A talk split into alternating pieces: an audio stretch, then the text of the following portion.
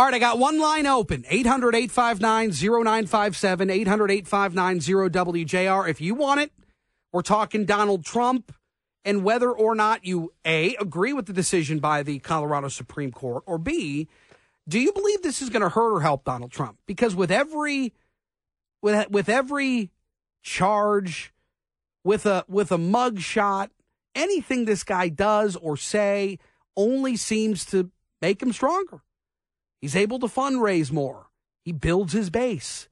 Whatever he does, he becomes stronger. He becomes more able to compete for this job once again. And I think that scares a lot of people. I'd love to hear from you, 800-859-0957, 800-859-0WJR. We'll get back to the calls in just a moment. There was an interesting piece in the Washington Post, The Changing Face of America's Favorite Sport. You guessed it, football. And there has been a decline in participation in some states. But 23 states, including here in Michigan, at the high school level, exceeded the nation's overall average or rate of participation amongst high school football players. It continues to maintain and be one of the most popular sports in the world, but certainly here in the United States. But it is changing. Why? How? David Sheinin's a sports feature writer for the Washington Post, and he took a deep, deep dive into this, and he joins us. Dave, good to have you. Hey, thank you for having me. How is this game changing? This game that we love in the United States, how is it changing? Yeah, well, the participation rates are declining across the board, across America, but there are major discrepancies there and major differences between where football remains popular and where it doesn't. And they are divisions along state lines, but also demographic lines, racial lines, political lines, and economic lines. And so the game over time, and really this has been the case since the arrival of the CTE crisis in football around 2010 to 2012.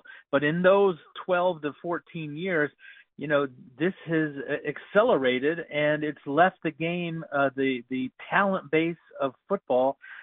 Increasingly, it is the domain of minorities and conservative white Americans.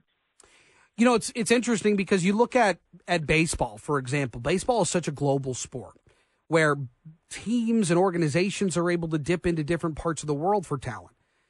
Certainly, the National Basketball Association has been able to do that too, going into Europe, going into different places in Asia to try to find talent. It's become a global sport. Right. American football is not necessarily that way. There are growing numbers of Samoan football players, certainly on the West Coast.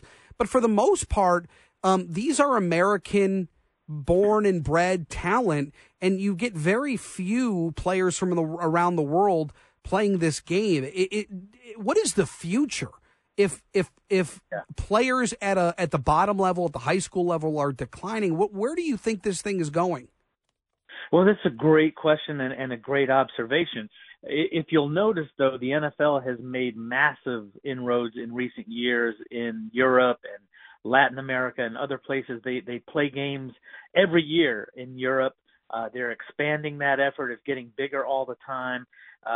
They are looking into other parts of the world now for talent. And they've also embraced flag football, which is a fascinating development. That they used to essentially ignore flag football as, you know, something that kids did at summer camp.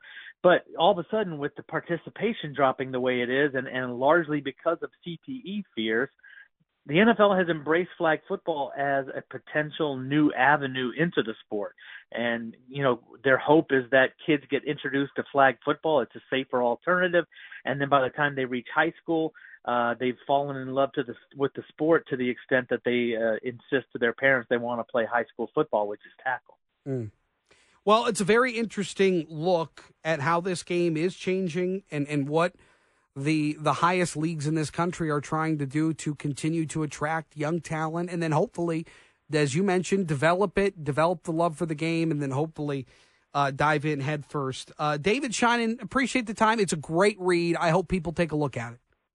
Thank you so much. Yeah, you got it. That's David Sheinin with the Washington Post. Really an interesting an interesting look into what exactly is going on with football and the potential of the viability of it going forward. I urge you to take a look. All right, 800-859-0957, 800-859-0957. Right back to your calls on Donald Trump. Rocky's in Lansing. What's up, Rock? Hey, Chris, how you doing today? Good, man. Good. I got to tell you, I'm a retired veteran of the United States Marine Corps, and right now, how everything is playing out in this country, I am scared to death for my children and my grandchildren. I totally believe that the Democrats and the liberals, their goal is to separate us and just know it. And I believe that with all my heart. I don't want it to be true, but I truly believe that's what it is. Rocky, here's what I'll tell you, and I don't disagree. My thing is what I see from politicians, and I don't mean every politician, but I mean as the profession. They thrive when we are divided. They thrive when we don't have conversations. They thrive when you surround yourself with like-minded people and don't consider other people's opinions. Why? Because their goal is to get reelected. Their goal is to continue to rake in $170,000 a year, not have to pay for flights, and continue to rake in the government bennies. It's a win-win for them.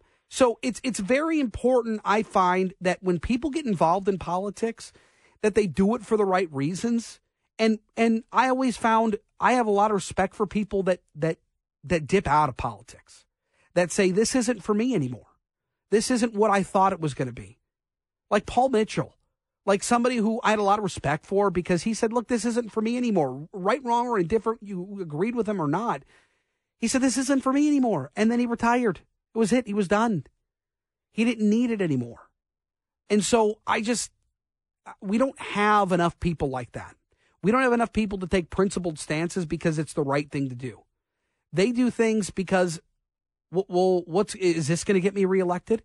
Should I say Bidenomics? But I'm in a very troubled district, and there's a lot at stake here, and I don't want to lose my job, but I want to make sure that I'm doing things the party wants. No, it's nonsense. What's right? What do your constituents want you to do? What's important for you? That's what we need to be looking at. I'm with you. I believe politicians as a whole, not all, but as a profession, they thrive when you and I and everybody are divided and fighting about meaningless things or taking your eye off the ball when other more important things are happening and they're shoving something else in your face. Full rack of calls next on JR Afternoon.